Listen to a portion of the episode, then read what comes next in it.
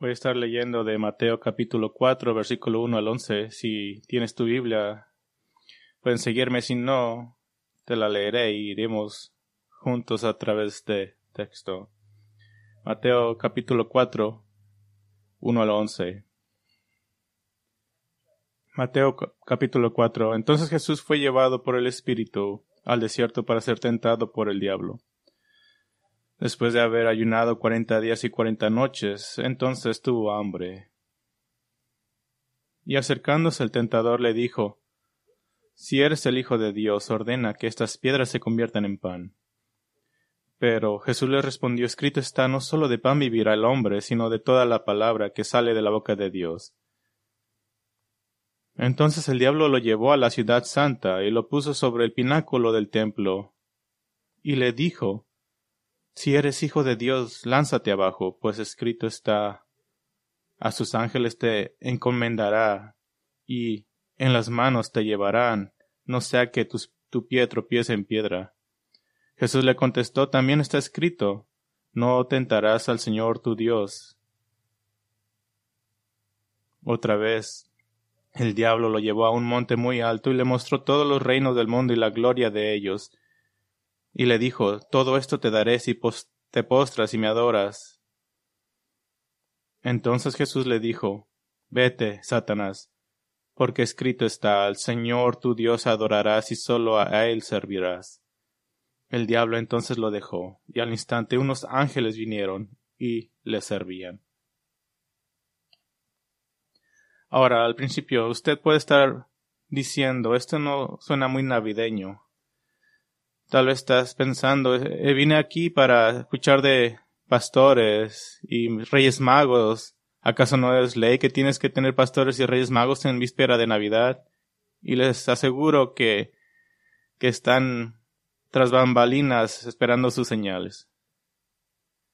El relato que acabo de leer es titulado con mayor frecuencia La tentación de Jesús y este pasaje ha sido el maravilloso tema de incontables miles de sermones a menudo muy alentadores para nuestra fe en el Señor.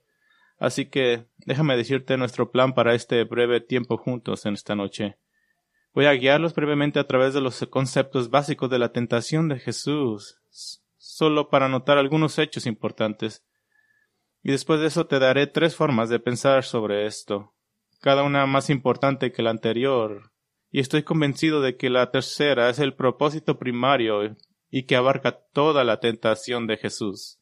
Entonces, primero, algunos conceptos básicos y luego tres formas de pensar sobre esto, y les prometo que llegaremos a los Reyes Magos y pastores. Algo básico, Jesús acaba de llegar del bautismo en el que Dios el Padre lo declaró desde el cielo, este es mi Hijo amado en quien tengo complacencia.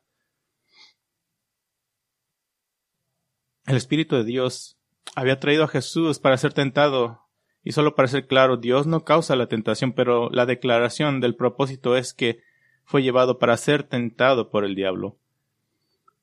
Esto fue para darle a Jesús la oportunidad a Jesús de demostrar y probar su carácter justo, que la declaración hecha por el Padre en su bautismo es de hecho verdadera. El tentador aquí es llamado el diablo, de la palabra griega para acusador. Al final, Satanás lo llama Satanás en hebreo, que es acusador también. Satanás o el diablo o el tentador es un ser real que ha, interactuado con la historia humana que se remonta hasta el jardín del Edén. Jesús ha ayunado durante los últimos cuarenta días y noches y tuvo hambre física y desde ahí vemos a Jesús conectándose significativamente con Israel. Y ese es el punto de Mateo, del Evangelio de Mateo. Miramos la conexión, es Moisés ayunó cuarenta días y noches, Deuteronomio 9.9, Elías ayunó cuarenta días y cuarenta noches, Primera de Reyes 19, Israel vagó por el desierto cuarenta años.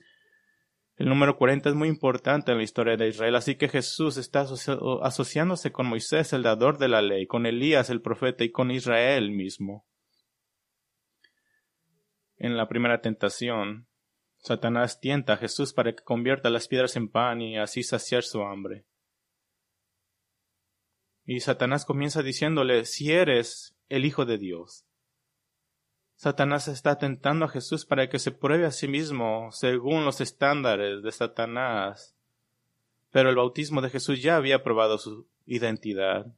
Y solo para ser claros, no es que Satanás estuviera tratando de hacer que Jesús estuviera dudando de su identidad, sino que estaba tratando de actuar independientemente de su Padre, simplemente para satisfacer su propia hambre.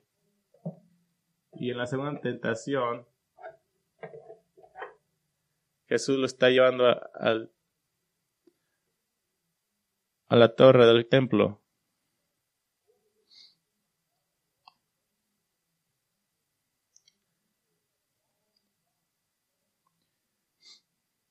Esta es una caída de una muerte segura si Dios no lo intervenía ahí. Y otra vez Satanás comienza con el si eres el Hijo de Dios, otra vez, tírate a ti mismo. Y luego Satanás cita Salmo 91, 11 al 12 que Dios mandaría a sus ángeles concernientes a él y lo salvaría del daño.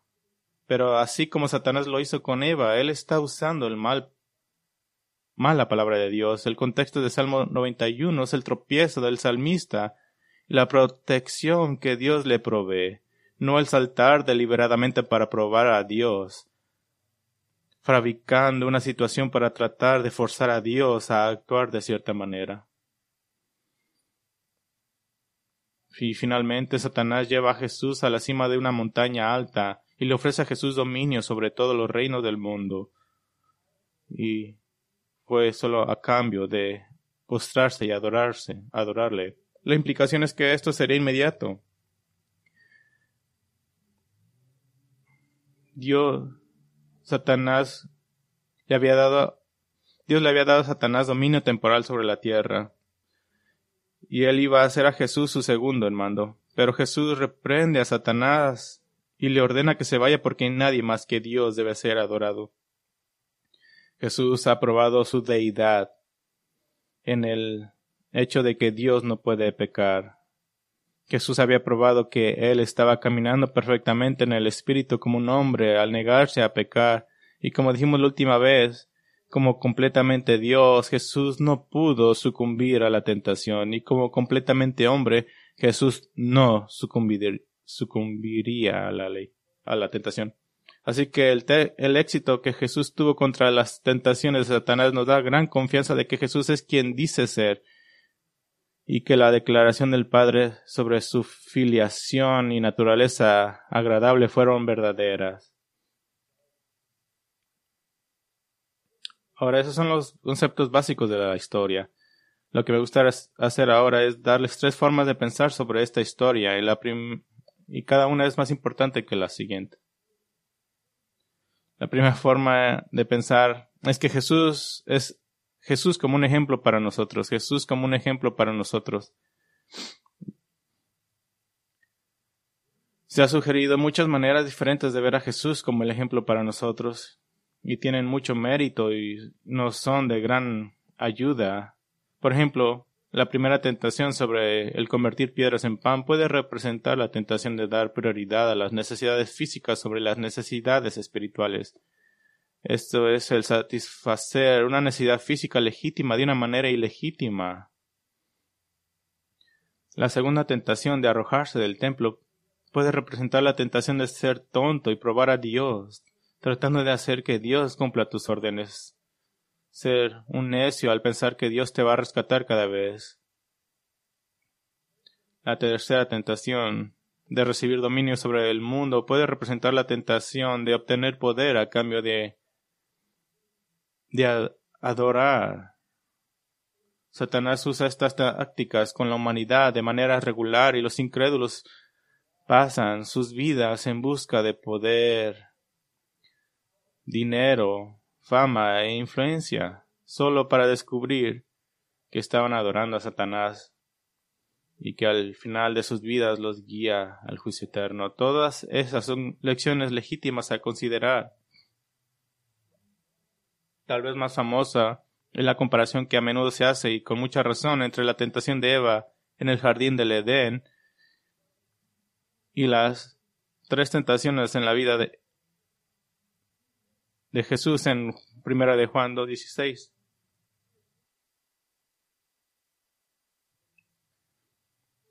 Primera de Juan 2.16 hace referencia a la lujuria de la carne.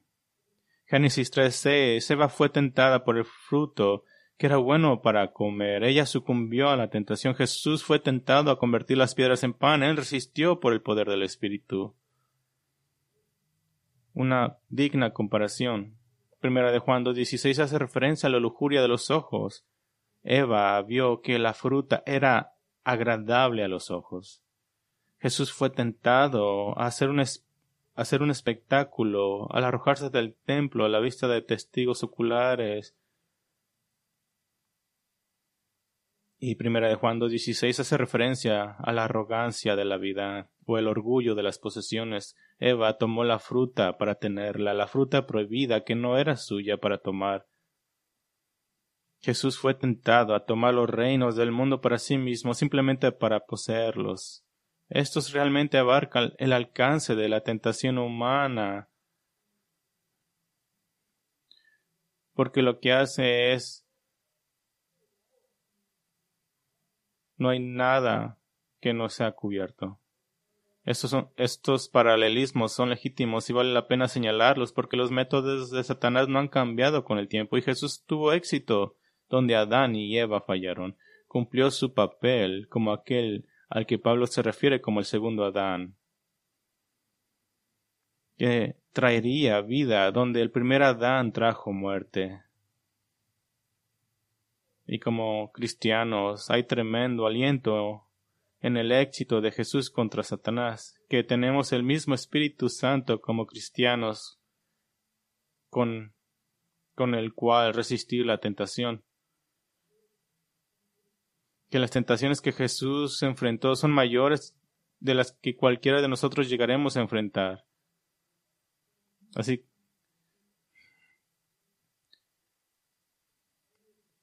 y que debemos usar las escrituras tal como Él lo hizo para enfrentar la tentación. Hay muchas buenas lecciones. Pero yo diría que estas aplicaciones válidas no son el propósito principal de este relato, el dar a los cristianos solo lecciones morales para vivir. El punto principal de este pasaje no es acerca de usted, es acerca de Cristo. Jesús es, Él es el punto focal, así que el primer forma de pensar es que Jesús, Jesús como ejemplo para nosotros. Y la segunda es que Jesús es el representante de Israel. Jesús como representante de Israel.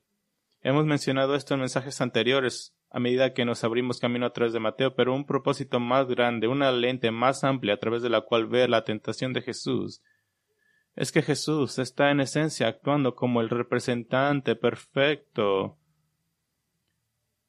el mediador de Israel. Él ha tenido éxito donde ella falló con sus obligaciones ante el pacto con Dios. Y simplemente como un ejemplo, Jesús ha estado en paralelo en repetidas ocasiones con la historia de Israel y ese fue el diseño de Dios desde el principio. Isaías 49.3 Dios llama al Mesías venidero mi siervo Israel, que Jesús debe defender a Israel y ser obediente donde Israel falló. Y vemos muchos ejemplos de esto. Israel residió en Egipto, al igual que el niño Jesús. Dios llamó a Israel fuera de Egipto, lo hizo con Jesús. En el camino al desierto, Israel pasó por las aguas del Mar Rojo. Jesús pasó por las aguas del bautismo en su camino para ser llevado al desierto por el Espíritu de Dios. Ahora de... seamos un poco más específicos sobre cómo Jesús tuvo éxito donde Israel falló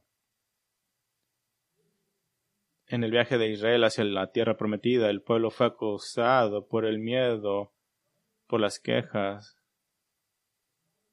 Pero al final llegaron a un punto donde Moisés envió dos espías a Canaán y cuando regresaron informaron de una tierra gloriosa. Pero diez de los doce temían a las personas que vivían allí y por lo tanto la gente en general también temió, temió y desconfió del Señor, y Dios condenó a esa primera generación de israelitas a morir, a vagar por el desierto por cuarenta años. La primera generación que había este, estado temerosa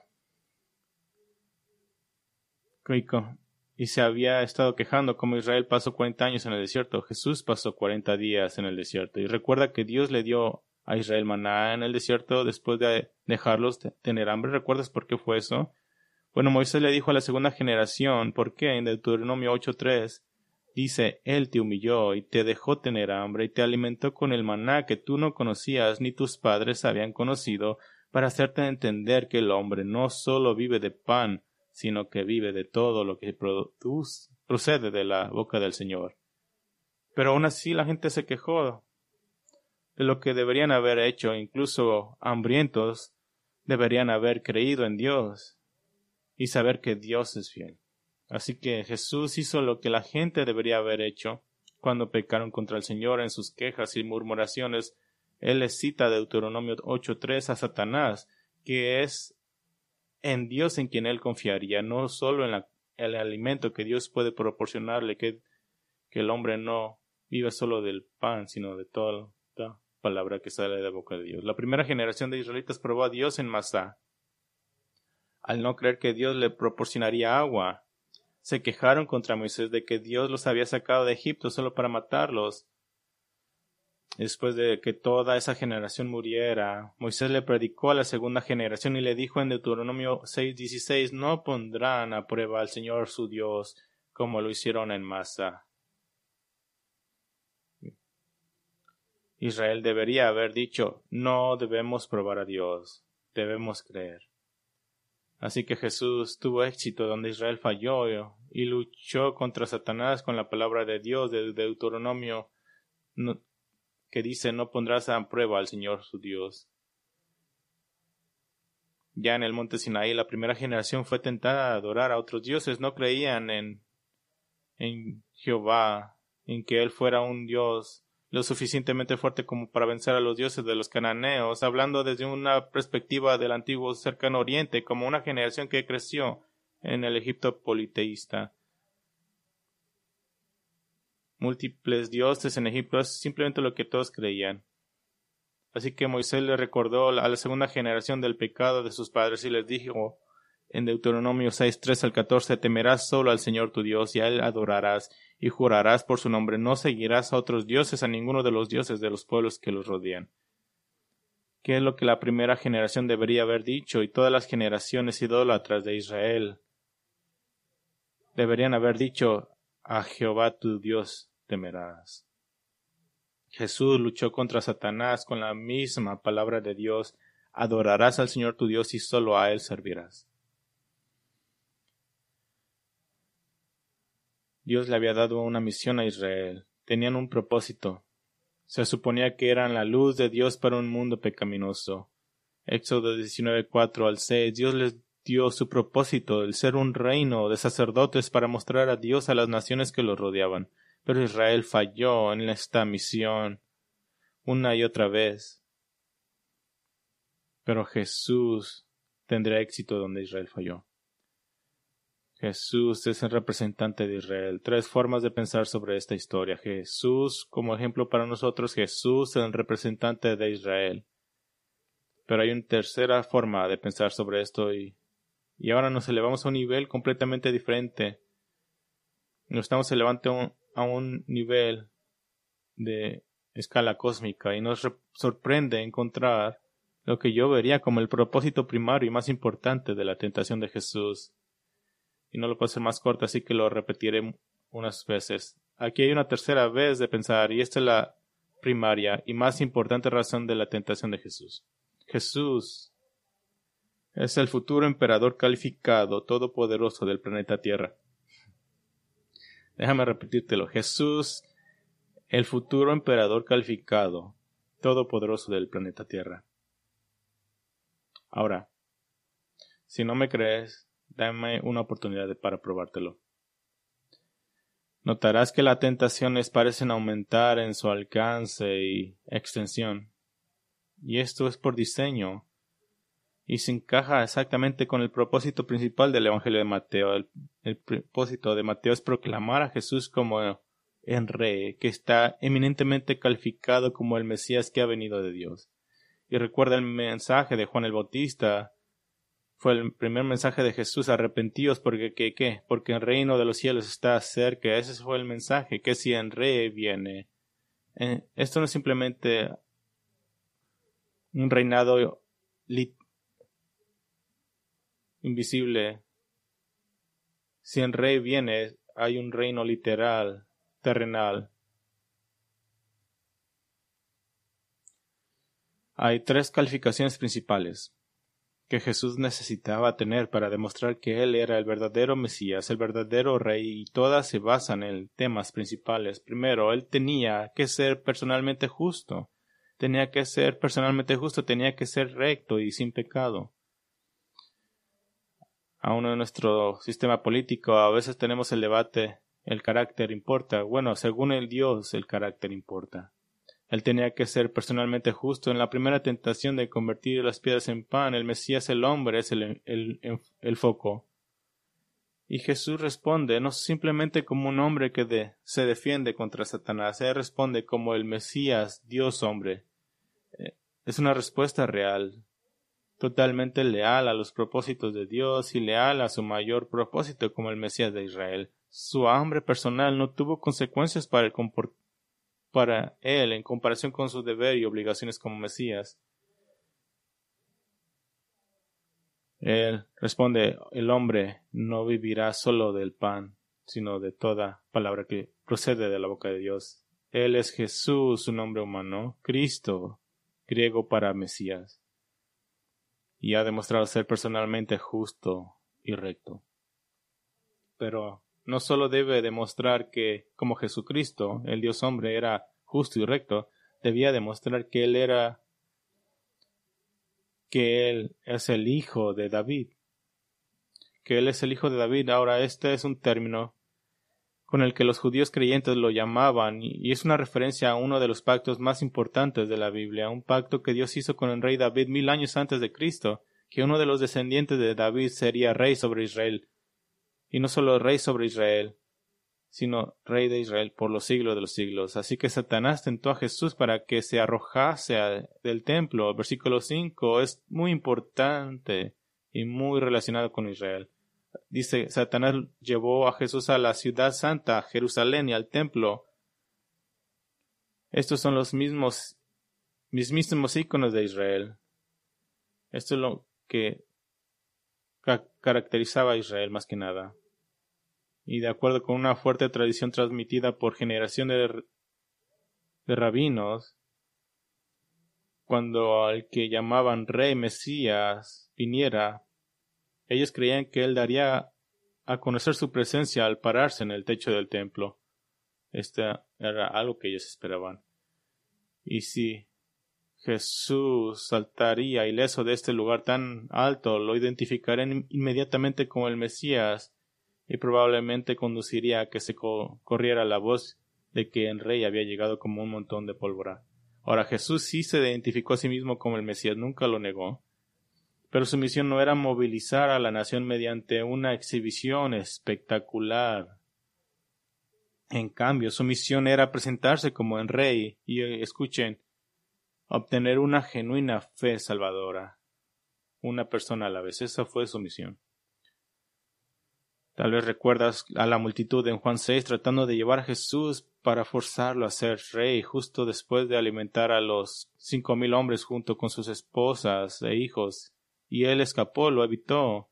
La tentación fue que Jesús se mostrara a sí mismo como el hijo de David, el verdadero rey de Israel. Pero escuchen, pero que lo hiciera a la manera de Satanás, no de su padre. Entonces la primera tentación concerniente Jesús fue como hombre. La segunda tentación fue concerniente a Cristo Jesús fue como el hijo de David. Y la tercera tentación fue concerniente a otro pacto importante en la Biblia, el pacto de Dios con Abraham. Concerniente a Jesucristo, al hijo de Abraham. En el pacto de Dios con Abraham, como se registra en Génesis 12, 15, 17 y 22, Dios le prometió a Abraham que de su cuerpo saldría una nación escogida Israel y que todas las naciones del mundo serían bendecidas a través de él, que reyes saldrían de él, y específicamente una simiente, un hombre, sería la bendición suprema sobre todas las naciones del mundo. Vemos que esto se está volviendo realidad parcialmente en este momento, en el hecho de que la mayoría de los cristianos a lo largo de la historia de la Iglesia son gentiles, no judíos, de naciones desde todo el mundo. Pero el resultado último de esto es que un hombre, el hijo de Abraham, por descendencia, no solo gobernaría a Israel, sino que gobernaría todas las naciones del mundo. ¿Y con qué tienta Satanás a Jesús? El mostrarse a sí mismo como el hijo de Abraham, el verdadero emperador del planeta Tierra, pero a la manera de Satanás, adorando a Satanás. Satanás tentó a Jesús a que se revelara a sí mismo como el cumplimiento, el cumplimiento del pacto davídico y el cumplimiento del pacto abrahámico de la forma de Satanás. Es como si Satanás estuviera diciéndole, puede ser Jesucristo, el hijo de David, el hijo de Abraham, si solo haces lo que te pido. Este es el núcleo central de la tentación. El intento de Satanás de dar un cumplimiento falso y fácil y este y esta debe ser la razón principal de esta tentación porque la tentación sirvió para probar que Jesús es auténtico como Jesucristo, es auténtico como el hijo de David, es auténtico como el hijo de Abraham. Este debe ser la razón principal porque la declaración del propósito mismo del Evangelio de Mateo no lo dice. Mateo 1.1 dice, libro de la genealogía de Jesucristo, hijo de David, hijo de Abraham. Todo está junto. Jesús demostró su calificación moral personal, su calificación nacional sobre Israel y probó su calificación global sobre el mundo. La gloria personal que Satanás le ofreció, tentación número uno, la gloria nacional que Satanás le ofreció, tentación número dos, y la gloria global que Satanás le ofreció, tentación número tres. Todos, todas le pertenecen a Jesús.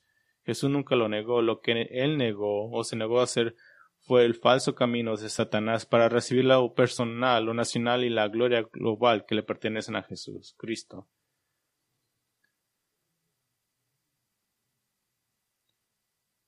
¿Qué estaba tratando de hacer Satanás?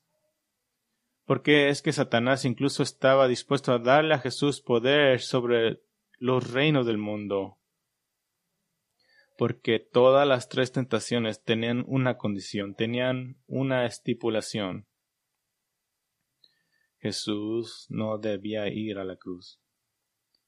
Jesús no debía morir para ganar o para pagar la pena del pecado por todos los que confiaban en él. Una nota, de hecho, Satanás nunca quiso que Jesús fuera a la cruz. Nunca. Las tentaciones aquí fueron todas diseñadas para que Jesús cuidara del número uno, para que pensara solo en sí mismo y evitara la cruz. ¿Se acuerdan que Pedro reprendió a Jesús cuando Jesús dijo que moriría y resucitaría en tres días? Jesús le dijo a Pedro, el cual estaba tratando de que Jesús evitara la cruz, le dijo que apártate de mí, que Satanás. Ok, dices, bueno, está bien, entiendo eso, pero ¿por qué Judas traicionó a Jesús? ¿Por qué el arresto? ¿Por qué la tortura? ¿Por qué la humillación? Bueno, déjame responderte esa pregunta con otra pregunta. ¿Por qué el jardín del Getsemaní? ¿Por qué Jesús oró con tanta intensidad que clamó a su Padre para tener la fuerza de ir hasta la cruz para beber la copa del sufrimiento ordenada por su Padre? ¿Por qué Satanás? ¿Por qué? Porque Satanás le arrojaría con todo para apartarlo de la cruz. Incluso Jesús reconoció que podía en cualquier momento llamar a legiones de ángeles para que vinieran y lo salvaran. Ven, Satanás no estaba ganando. Al Jesús ir a la cruz, Satanás estaba perdiendo. Y recuerde, la muerte de Cristo aseguró la derrota de Satanás porque Dios reunirá a todos los ciudadanos del reino para sí mismo, y el reino que Satanás le ofreció a Jesús le pertenecerá a Jesús de todas maneras, solo que será un reino redimido gente perfecta, Rey. Israel, todos los reinos de la tierra correctamente le pertenecen a Jesús, pero el camino fue a través de la cruz. Era el único camino. Incluso Jesús dijo, si hay, si hay otro camino, pero no sea mi voluntad, sino tu voluntad.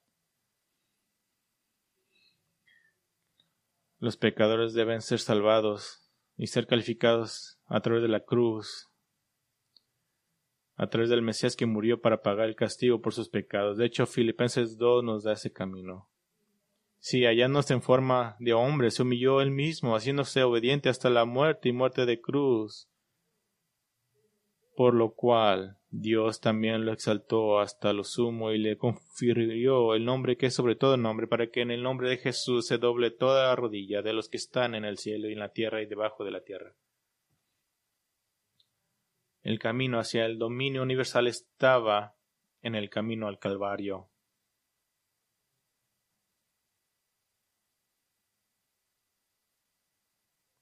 a la cruz, a la muerte, y luego la victoria sobre la muerte para que los pecados de sus futuros ciudadanos del reino fueran pagados y un reino perfecto pudiera existir para siempre, desprovisto del pecado, ahora ya conquistado en la cruz. Y le prometo, les traeremos a los pastores y a los reyes magos. ¿Dónde encajan? Bueno, los pastores eran hombres de Israel que necesitaban ser calificados para entrar en el reino de Israel. Ellos necesitaban el pacto davídico. Los reyes magos eran hombres no israelitas que necesitaban ser calificados para entrar en el reino mundial gobernado por el Mesías. Ellos necesitaban el pacto abrámico. Aún en el nacimiento de Cristo, Él representa a todos aquellos que necesitan venir ante el Rey y Cristo. ¿Cuáles son las calificaciones para entrar a ese reino? Solamente hay una. Es el mensaje del Juan el Bautista y de Cristo. Repentíos porque el reino de los cielos está cerca. El apóstol Pablo da los puntos que debes de creer en 1 Corintios 15.3 dice porque yo les entregué en primer lugar lo mismo que recibí que Cristo murió por nuestros pecados conforme a las escrituras que fue sepultado y que resucitó al tercer día conforme a las escrituras ¿ves? la historia de la Navidad no es solamente sobre la primera historia, la primera venida del, Mesías, sino nos hace mirar más allá porque el rey está, va a regresar y no va a regresar como un bebé. No va a haber nada,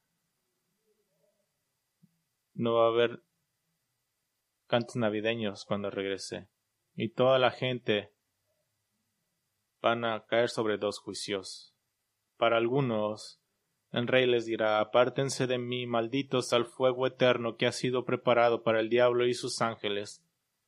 Pero a otros les dirá Venid, benditos de mi Padre, heredad en reino que ha sido preparado para vosotros desde la fundación del mundo. Y si puedo ser si Dios te trajo esta noche para escuchar este mensaje, te trajo aquí amo el tiempo de la Navidad y las celebraciones, amo todo acerca de eso, la temporada, pero es un tiempo de una decepción muy grande porque es posible celebrar cada día de tu vida y perder el punto de que es acerca de Cristo. Cuando Cristo regresa, no van a haber representaciones navideñas. Va a venir con una espada, va a venir derramando sangre con ejércitos detrás de él. El apóstol Pedro escribe a aquellos y les dice, no puedo creer. ¿Sabes lo que Pedro dice? Es, Pedro dice es que justo antes del diluvio nadie creía que eso sucedería también. Dios los trajo aquí para escuchar este mensaje de que tú debes ser como los pastores y que debes ser como los reyes magos. Debes creer en aquel que es calificado, que es calificado como el hijo de David, que es calificado como el hijo de Abraham. Porque el punto de estas tentaciones es que Jesús es el calificado emperador del planeta Tierra. Tal vez digas en la palabra emperador no suena muy bíblico, pero ¿qué es un emperador? Es un rey sobre reyes. Y el último libro de la Biblia llama a Jesús en rey de todos los reyes y el señor de todos los señores. Los pastores y los magos adoraron, no porque era un bebé, sino porque él era el rey. Y solamente hay dos formas de, de encontrarse con Él. Creer en la palabra de Dios para tu salvación.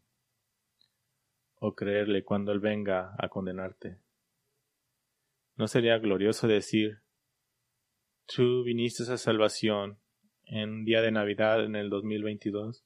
Y para aquellos que saben, conocen a Cristo, Espero que tu visión sobre Cristo vaya creciendo más y más, más allá de la historia de la Navidad, pero siempre a la cruz, siempre a la resurrección, siempre a la ascensión, siempre al misterio mediador de Cristo y siempre hasta ese momento en Apocalipsis 19 cuando el Hijo de Dios se levante del trono y se aliste para batalla y se